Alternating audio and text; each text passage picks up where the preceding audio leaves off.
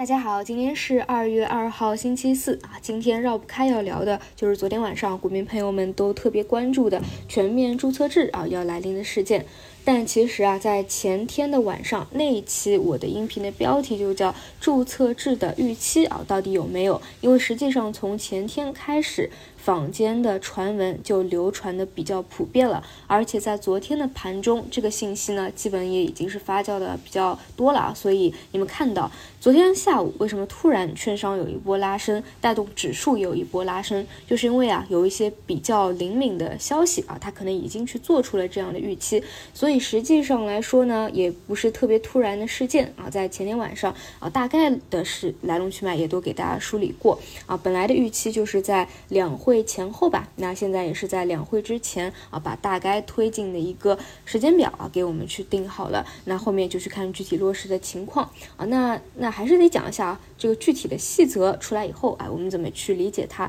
说实话啊，昨天我在了几个小群，大家基本就没在讨论这个事件啊，反而是古巴里啊朋友们可能特别的呃嗨。然后其实以前啊，我也是加了好多股票的群啊，但基本在去年啊，已经是退的比较干净了，只留下个别几个，我觉得质量比较高的，就可以去理性探讨事件的啊。至少这个昨天晚上真的没怎么去讨论它。然后我也看了一圈啊，就你会发现不同类型的投资者，他对这个事件的看法其实是不一样的。比如说专门做。短线打板的资金，它其实是舒了口气，因为你要知道啊，我们现在还是啊这个主板后面给到十厘米，如果真的变成全面的二十厘米了，那可能专门做这个打板的这个饭碗就丢掉了，对吧？但是现在其实是不影响啊，你继续去打板的。然后做超短线情绪投机的呢，会还是有一些小悲观了。他会觉得现在的这个时光是需要去好好珍惜的，未来啊，这个是利好量化啊，那么对投机包括龙头打高度还是会有一定的影响的。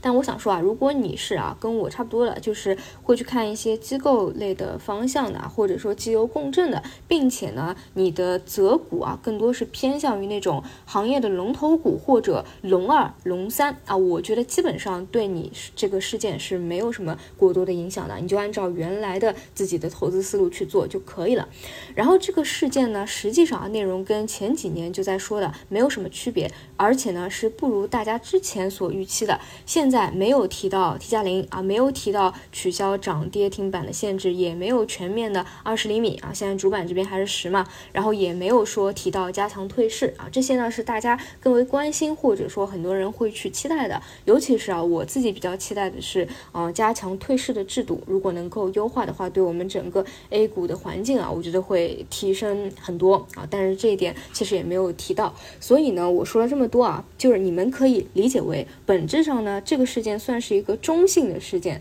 啊，就不用把它当成非常重磅的啊，有多大改变，或者认为在当天的盘中就会有多大利好的一个事件。而且呢，它是属于预期之中的事件。你要知道啊，任何一个这种像类似于这种啊比较重磅的事件，它提前其实已经是有非常明显的吹风了，所以我们在提前一周啊，甚至很多人提前两周就开始在聊这件事情了啊，所以啊，就是这一块的话，今天还是要去看啊，比如像券商啊，如果今天高开带动大盘的话，还是要去看大盘资金的流向啊，因为本质它没有什么特别超预期的内容，还是要去提防会不会跟啊那个那天三千三百点啊以上情绪一致的时候一样啊。呈现一个高开低走，那么具体到操作上来说啊，你的自己的持仓股，如果说啊大盘是高开低走的话，也可以去顺势而为做一个小 T 啊，或者不动也可以。这个是啊，对昨晚注册制一个情况啊，再去聊一下。然后我短期比较看好的方向还是聚焦在那几个吧。一个啊，赛道成长类的，就是光伏的钙钛矿啊这一块，